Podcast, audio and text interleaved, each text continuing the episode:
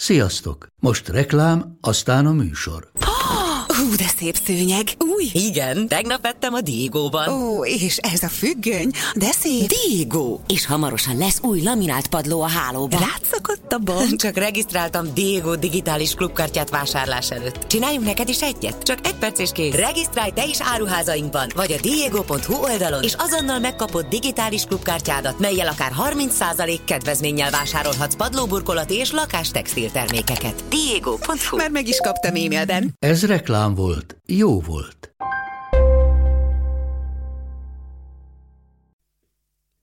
Nemrégiben jelent meg a Netflix egyre bővülő bűnügyi kínálatában a The Motive, magyarul Mi volt az Indíték című négy részes dokumentumsorozat. Ami annak az izraeli fiúnak a történetét meséli el és próbálja megtalálni a motivációját, aki egy éjszaka az egész családjával végzett, majd mindent egy zöld szörnyetegre fogott. Sziasztok! Ez itt a Bűntények Percek.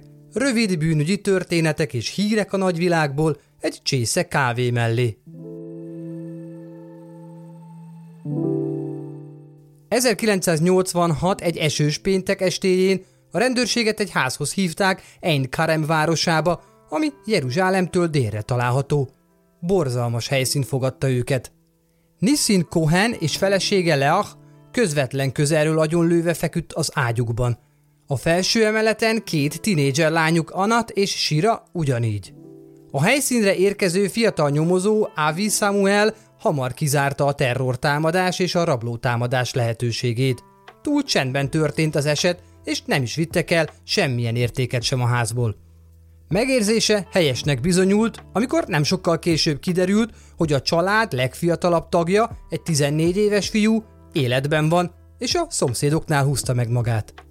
A fiú ott a helyszínen az első beszélgetésük alkalmával beismerte, hogy ő követte el a gyilkosságokat. Egy zöld szörny parancsolta neki, hogy megtegye.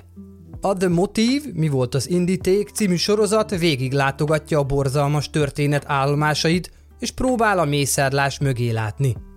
Az izraeli törvények miatt a fiatalkorú személyazonosságára nem derül fény, annak ellenére sem, hogy a sorozat több fiatal és felnőttkori képet, valamint videót is bemutat róla.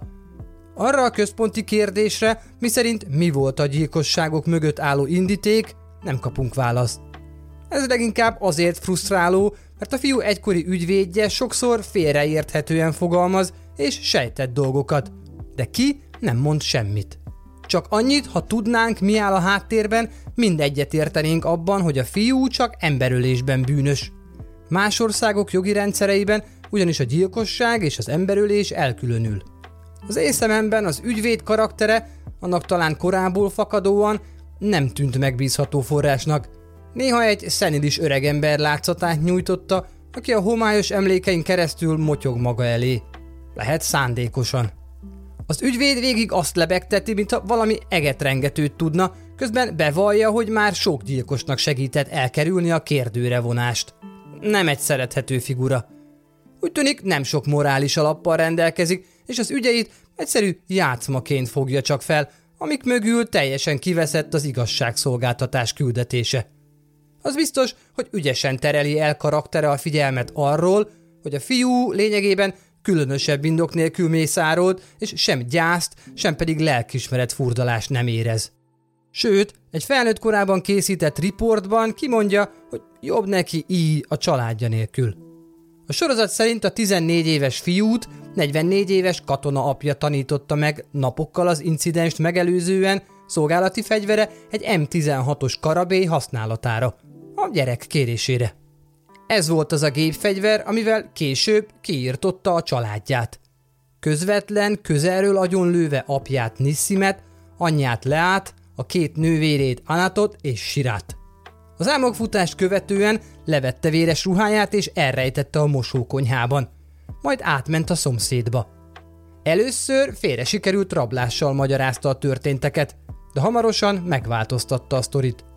Állítása szerint éjjel a lefekvés előtt nézett Steve McQueen és Dustin Hoffman filmen a pillangón gondolkodott, amikor is csengő szót hallott, és egy hang arra bíztatta, hogy öljön. A fiú mindvégig kitartott története mellett, Nem számított hányan, hogyan és milyen irányból vizsgálták. A történet maradt. Nem találtak személyiségzavart, családi problémákra utaló jeleket, vagy bármit, ami kiválthatta benne a gyilkos ösztönt. A motív, mi volt az indíték sorozat, megszólaltat rendőrt, pszichológust, tanárt, osztálytársat, és még sorolhatnám, annak érdekében, hogy megfejtse a fiú gyilkos indítékát. Semmit sem talál azon kívül, hogy kifejezetten okos, intelligens és csendes volt az eset előtt, majd ijesztően hideg és lazán közönyös lett. Az interjú alanyok megdöbbenve beszélnek arról, hogy a fiú soha semmilyen érzelmet nem mutatott, könnyet nem ejtett, nem volt feldúlt vagy szomorú, és egyáltalán nem bánta a dolgot. A rendőrök még a temetőbe is elvitték, ahol rámutattak a családja sírjára, hogy tessék, itt vannak, te juttattad ide őket. Semmi. Gyakorlatilag az összes megszólaló egy szociopatát ír le, akinek szemtelensége a valószerűtlenség határát súrolja. Végül a tárgyalásvezető bíró is úgy dönt, a szakértők véleménye ellenére, akik a fiút teljesen beszámíthatónak és tárgyalásra alkalmasnak találtak, hogy a fiúval valami nem stimmel, és nem folytatja le a rendes tárgyalást, hanem egyességet köt. Aminek eredményeként a gyilkos mindösszesen 9 évet töltött elzárva a külvilágtól. Az igazság megfoghatatlansága nem ismeretlen a true crime dokumentumfilmek vagy podcastek világában. Végső soron ez áll a motív, mi volt az indíték középpontjában. A sorozatot tavaly év végén mutatták be Izraelben, amit követően felkutatták a fiú jelenlegi személy azonosságát, aki állítólag emiatt el is veszítette állását. A személyes véleményem szerint bár igyekszik a dokumentum sorozat vélt teóriák mögé bújtatni az elkövető személyiségét, pár apró résen átsejlik narcisztikus karaktere, ami egyszerűen jobbnak gondolta családja nyűgje nélkül leélni az életét.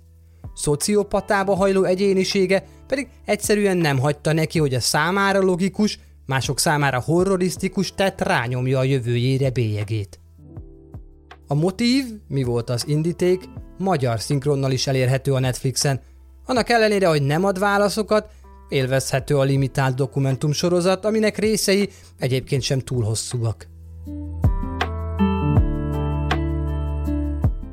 Köszönöm a figyelmeteket, és találkozunk a következő Bűntények podcast epizódban. Sziasztok!